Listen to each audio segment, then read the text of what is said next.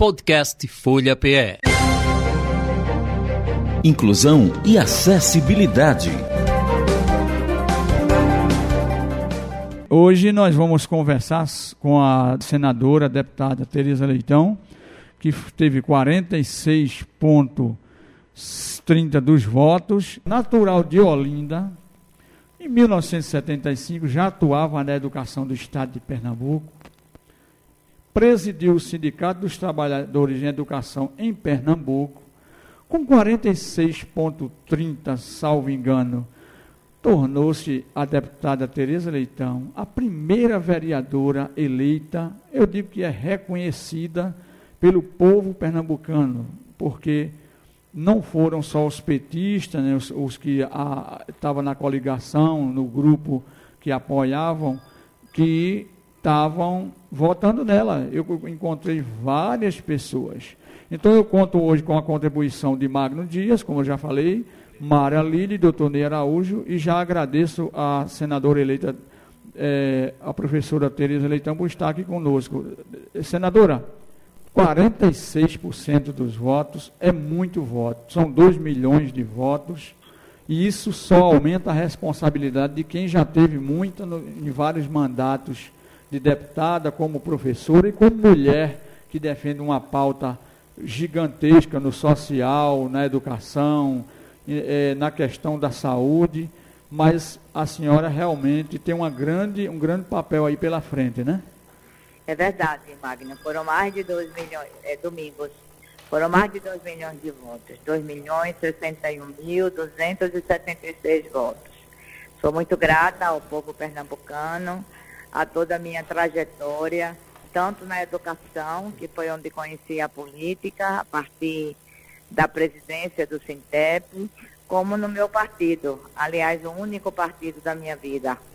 Me filiei em 2000, concorri por ele cinco vezes como deputada estadual, não perdi nenhuma eleição e agora como senadora. Então é uma responsabilidade muito grande. O momento que a gente vive no Brasil é um momento que exige muita temperança, muito diálogo, mas também um pulso firme para a gente recolocar o Brasil na trilha do desenvolvimento.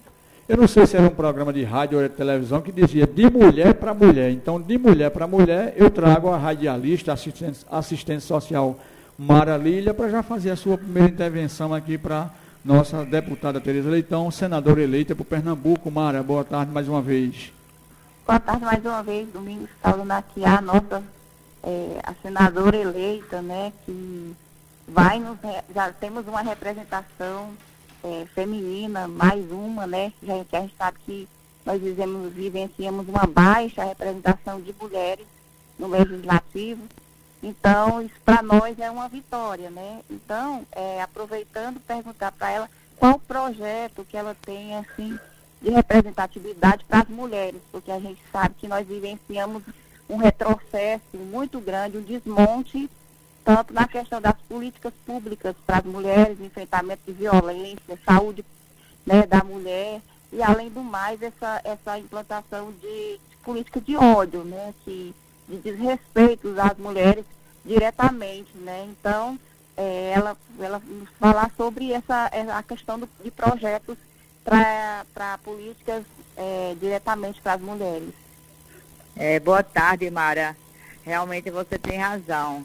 As mulheres são subrepresentadas na política.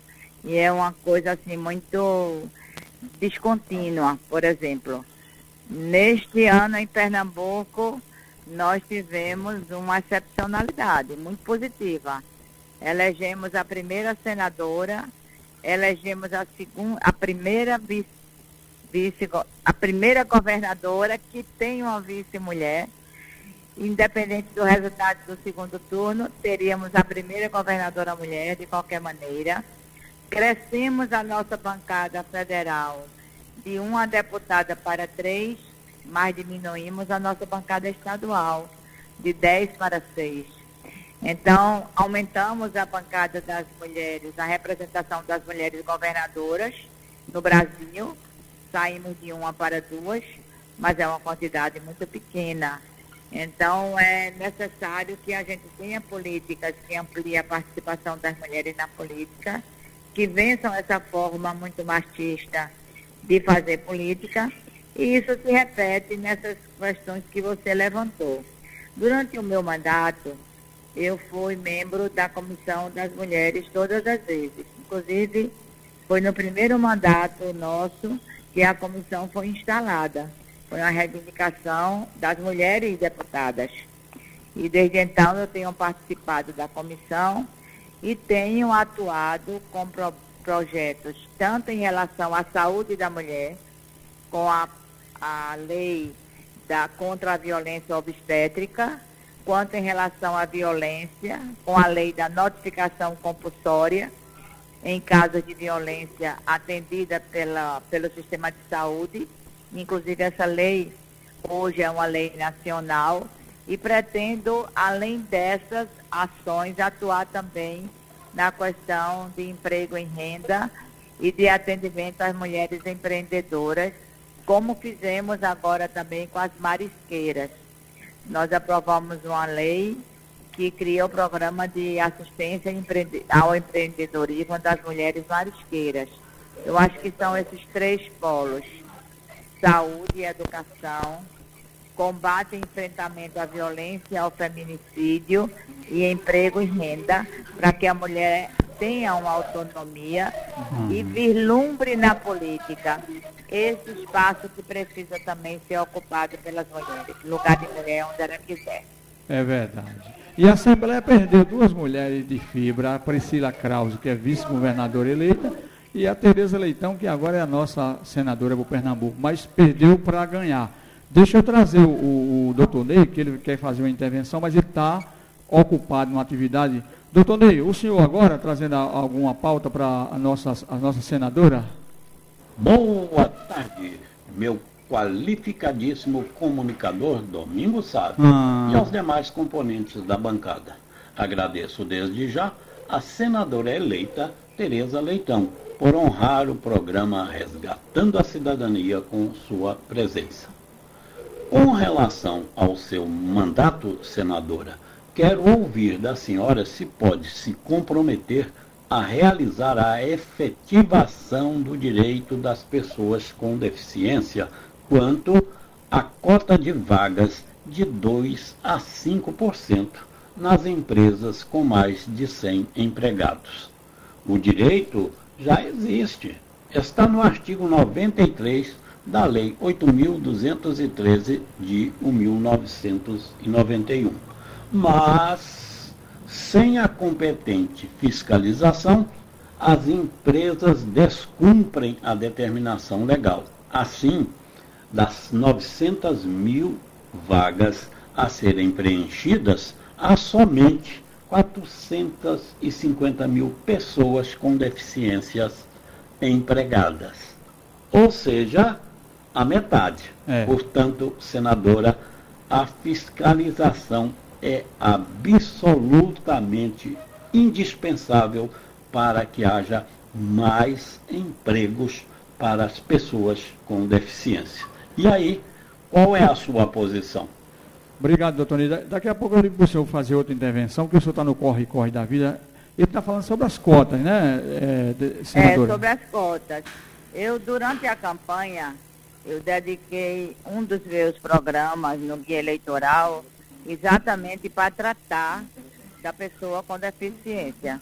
Tive depoimentos de cadeirantes, de pessoas com baixa visão ou cegas, e acho que a intervenção de doutor Ney nos remete a uma das tarefas do Poder Legislativo, que é a fiscalização. A gente aprova uma lei, não é para ela ficar bonitinha no papel, é para é. ela sair do papel. Uhum. E essa é uma causa a qual eu vou me dedicar e fiscalizar, evidentemente, todas as vezes que algum concurso público foi editado, como também nas empresas particulares. Nas empresas públicas, como tem o Instituto do Concurso, a gente fiscaliza com mais facilidade. Mas as empresas privadas também precisam ser objeto dessa fiscalização para que a lei seja efetivamente cumprida e as pessoas com deficiência sejam contempladas. pode contar comigo. Certo, eu achei aquele guia eleitoral arretado, usando uma linguagem bem pernambucana nordestina, achei arretado. Acho que a senhora deveria pegar aquele guia depois e socializar conosco para a gente botar aí nos grupos. Tá porque certo, ele eu foi vou mandar para você. Deixa eu trazer o Magno Dias, antes da gente ir para o apoio cultural. Magno, você está escrevendo um outro livro. Você vai dar um livro à, à senadora, porque vai ser muito estresse lá em Brasília para botar um orçamento de pé para é, é, reparar esse desmonte que foi feito no social e ela vai ter muito trabalho. Eu, eu espero que você dê um livro a ela para ela matar um pouco desse estresse lá. Mas, Magno, sua intervenção, por favor. Oi, Sávio, grande satisfação estar com você. Deixa eu, por gentileza, agradecer e me dirigir a estas grandes mulheres que estão conosco nesta conversa. Primeiramente, parabéns, senadora eleita do estado de Pernambuco, professora Tereza Leitão.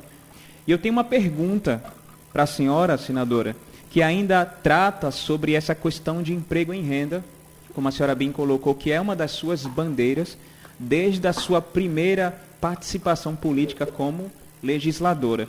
Segundo a PENAD, que é a Pesquisa Nacional de Amostra por Domicílio, até o mês de agosto deste ano, nós chegamos ao número aproximado de 4 milhões e 300 mil pessoas desalentadas.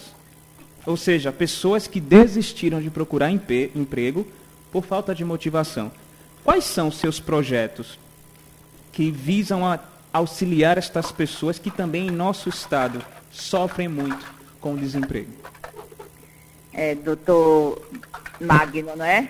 Quem estuda a mente e a alma das pessoas sabe como essa situação Verdade. é desesperadora. Porque Exato. o desalentado é aquele que não se move. Uhum. Ele nem sai para procurar mais emprego de Isso. tanto não que ele recebeu. Ele não é só desempregado, ele compõe eh, as estatísticas dos desempregados, mas com esse, esse componente tão doloroso que é o desalento. As pessoas precisam ser reestimuladas. Eu acho que a campanha de Lula e a eleição de Lula tem esse valor subjetivo, dar esperança às pessoas de que as, as coisas vão melhorar.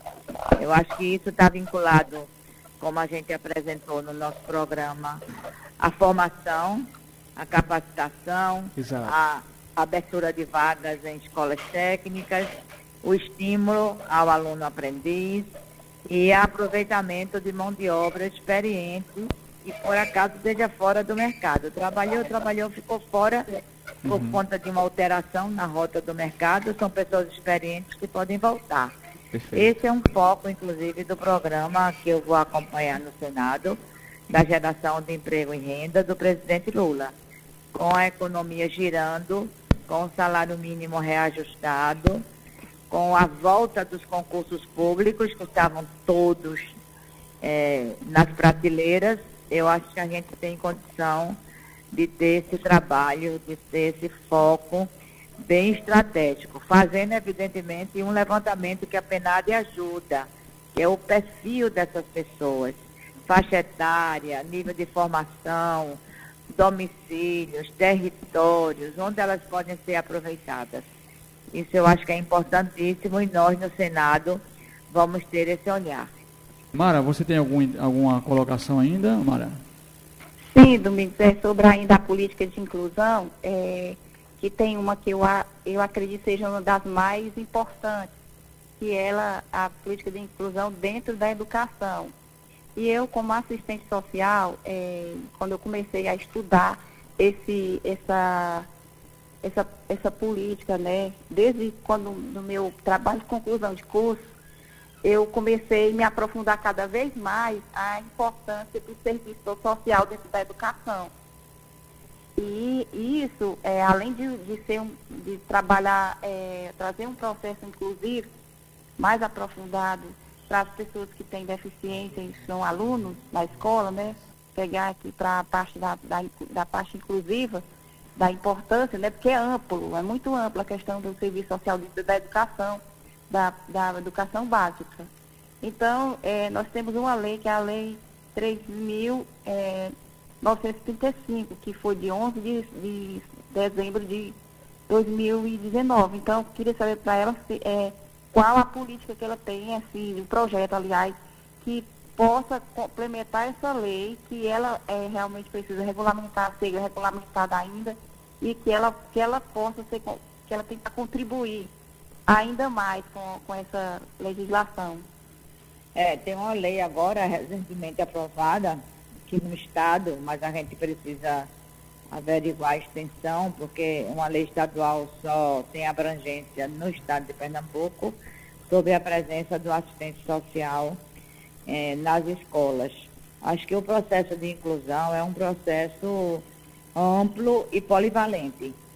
A gente é contra as escolas especiais, é a favor da inclusão. Eu trabalhei muito com isso quando era orientadora educacional, para incluir o aluno nas classes chamadas regulares, porém com assistência. Tanto a gente tinha o professor itinerante para algum reforço necessário, quanto a assistência de todas as outras áreas, tanto do psicólogo, quanto do fonoaudiólogo, quanto do assistente social. Isso pode funcionar se fazendo um, um conjunto de escolas com essa assistência interdisciplinar ou com professor que responda por cada escola no sentido de atender aquilo que for necessário para incluir o estudante. Então, acho que uma coisa que escola, as escolas estão trazendo também é a linguagem de Libras, é uma coisa importante, passa a ser obrigatório, inclusive em cursos de licenciatura de língua portuguesa, e acho que a gente caminha realmente para melhorar essa situação. Não é fácil, ainda existe preconceito, ainda temos profissionais, carência de profissionais preparados, há também muita desculpa de gestores sobre recursos, sobre o custo aluno que é mais caro, mas eu acho que não tem como a gente não fazer esse processo vigorar e crescer. Trazendo aqui para a educação, o, Magno, eu, eu vou trazer um pouco de saúde, de previdência daqui a pouco, mas eu queria que você continuasse nesse tema aqui uhum. da educação, porque é a pauta que a senadora tem, assim, ela fala bastante, porque ela é professora, Magno. É, deixa eu só fazer um comentário antes, foi sobre o que a senhora falou, relacionado à minha pergunta anterior, e eu concordo plenamente. A esperança, senadora, como eu falei até durante a coluna, ela, ela é o que nos impulsiona para a busca por transformação. E eu acredito que essas pessoas que estão em desalento, elas primeiro precisarão ter esse tipo de sentimento reaflorado para que elas consigam encontrar essas oportunidades, como a senhora muito bem colocou. Uhum. Bom, como eu sou professor de inglês, eu gostaria de falar também sobre educação, mas voltado para a língua estrangeira, né? O programa Ganhe o Mundo do governo do estado ele oportunizou milhares de jovens a experiência de aprender novas línguas e obter enriquecimento cultural em viagens para o exterior, que a senhora também deve conhecer bem. Senadora, qual é a sua opinião a respeito da expansão deste programa e se há intenções suas em apoiar o investimento em aprendizagem de língua estrangeira por estarmos inseridos em um estado que conta como uma das fortes atividades econômicas o turismo? É, nós a, a, avaliamos esse programa todo ano. Até a próxima reunião vai ser quarta-feira, por ocasião da ida do secretário de Educação à Comissão de Educação da Alep, dentro da obrigatoriedade prevista pela Lei da Responsabilidade Educacional. E fizemos também algumas audiências públicas sobre esse programa. Ele foi temporariamente suspenso no tempo da pandemia, mas voltou. E o que se pede aos, a, aos gestores, e isso está sendo paulatinamente atendido, é que a gente observe o componente curricular, que não é língua inglesa. Você é professor de inglês, a gente sabe que a, a língua inglesa, o inglês tem uma hegemonia muito grande no mundo, no mundo comercial, no mundo acadêmico, mas o componente curricular é língua estrangeira moderna. E aí, os professores de espanhol, as organizações privadas que dão aula de, de espanhol, os cursos, reivindicam também esse tratamento. E nós fomos atendidos. O Ganho Mundo também está conveniando com países de língua espanhola. Aí fica a escolha do estudante. Porque o espanhol também é a segunda língua mais falada no mundo. Sim. É um programa excepcional. Uhum. Não apenas porque ele é, facilita né, o acesso à Isso. língua, você convivendo em países que falam a língua facilita muito o seu uhum. entendimento, mas também por outras experiências, né? Exatamente. Outras experiências sociais, de convivência com outros costumes. É um programa muitíssimo aprovado. Todo mundo que vai, todos os estudantes voltam assim, muito bem impressionados. É uma oportunidade que não teriam isso. Estão tendo essa oportunidade que ela está sendo propiciada uhum. né, pelo Estado. E foi anunciado também o ganho do professor. Que maravilha.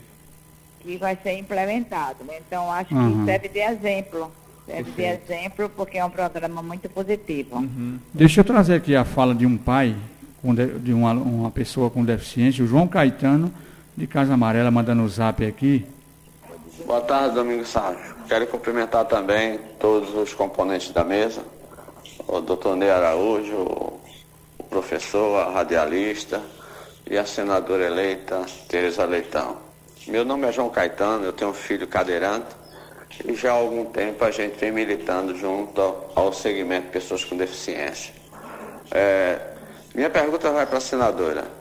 Senadora, já há algum tempo, cerca de 10 anos ou mais, Existe um movimento do qual também eu já fiz parte é, e ainda continuo, né, mesmo que de uma forma mais discreta, que é o movimento de trazer a unidade do Hospital Sara Kubitschek aqui para Pernambuco, que trata especificamente é, do segmento de pessoas com deficiência.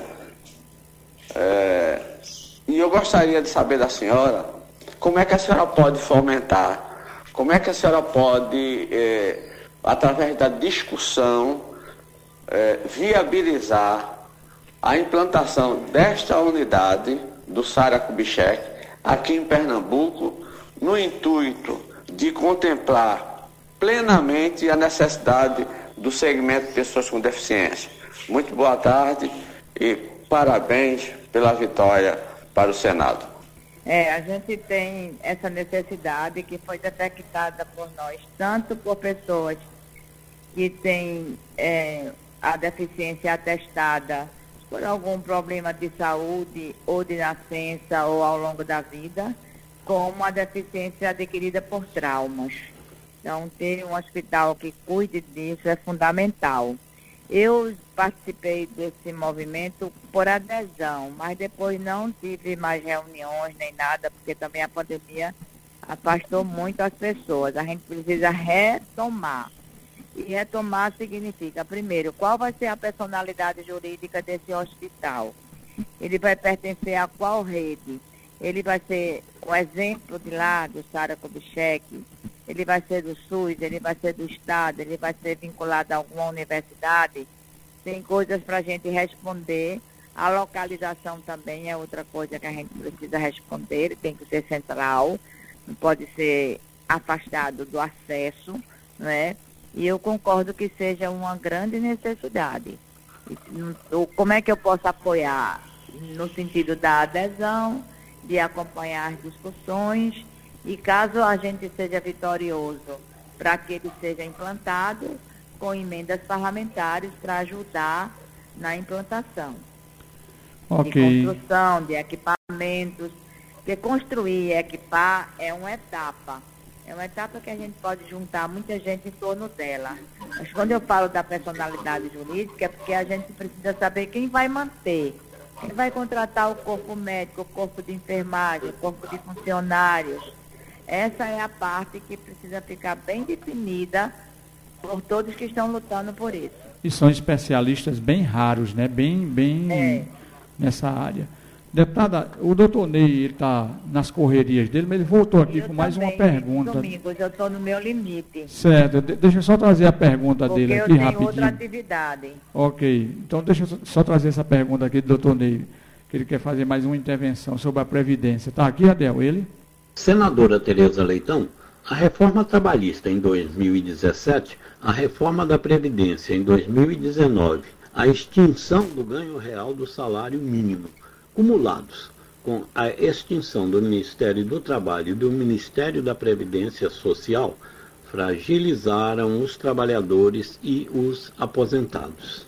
A senhora já tem posicionamento definido quanto à recriação ou não do Ministério do Trabalho e do Ministério da Previdência Social?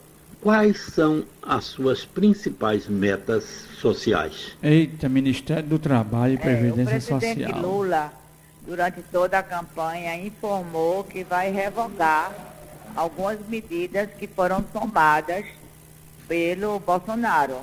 E eu me declarei aliada desse revogado.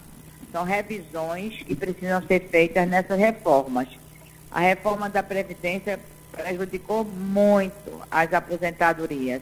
E isso veio conjugado com o congelamento do salário mínimo. Então, são questões que vão ter todo o meu apoio. É de onde eu venho, é da luta dos trabalhadores. E é evidente que é de onde o presidente Lula vem. E o compromisso dele, que foi firmado, contará com o nosso apoio no Senado, sem sombra de dúvida. Senadora, eu vou, não vou tomar seu tempo, porque a gente sabe que a senhora está no limite. Eu queria que a senhora mandasse o nosso abraço aqui de Pernambuco para todos os que vão compor esse novo governo aí e dizer que estamos aqui torcendo e com as portas abertas, a hora que a senhora tiver pauta, o senador Humberto Costa, o senador Java Vasconcelos, os nossos deputados e os ministros, né? A Rádio Folha vai estar sempre aberta. A gente tem aqui um programa que a senhora já participou várias vezes, chamado Folha Política, que abre a porta para discutir a política social, a política da educação e todas as políticas, inclusive a partidária. Então, estamos à vontade aqui para dizer que Pernambuco está de portas abertas e a Rádio Folha para que nós possamos, nos próximos anos, levar esse pra, país para o lugar de onde ele nunca deveria ter saído. Quero agradecer a senhora, em nome aqui do Magno, da Mara, do Dr. Ney, toda a equipe do Resgatando a Cidadania da Rádio Folha. O abraço da Marisa Rodrigues, que é a nossa gerente deixar aqui a, a, sua fala e desejar muito boa sorte. Antes do Natal, é, é provavelmente que a gente se encontre para nos abraçarmos, mas dizer que é uma alegria muito grande saber que a senhora encampou essa luta e nós somos vitoriosos com a sua presença lá no Senado. Muito obrigada, Domingos Sávio. Eu, eu não estou saindo de casa, mas minha casa é um mini escritório. então eu vou receber algumas pessoas agora aqui em casa a partir de duas horas. Mas quero agradecer a você o convite, mais uma vez parabenizar pelo programa, cumprimentar toda a bancada pelo nível das perguntas, pelo interesse social, que eu acho que é isso que a boa imprensa deve fazer. Muito obrigada, estou à sua disposição. Tenham todos um bom final de semana. Ok, conversamos com a senadora Tereza Leitão nesta pauta aqui que a gente falou sobre educação, sobre saúde, sobre assistência, sobre previdência, sobre Pernambuco e o Brasil. Podcast Folha PE. Inclusão e acessibilidade.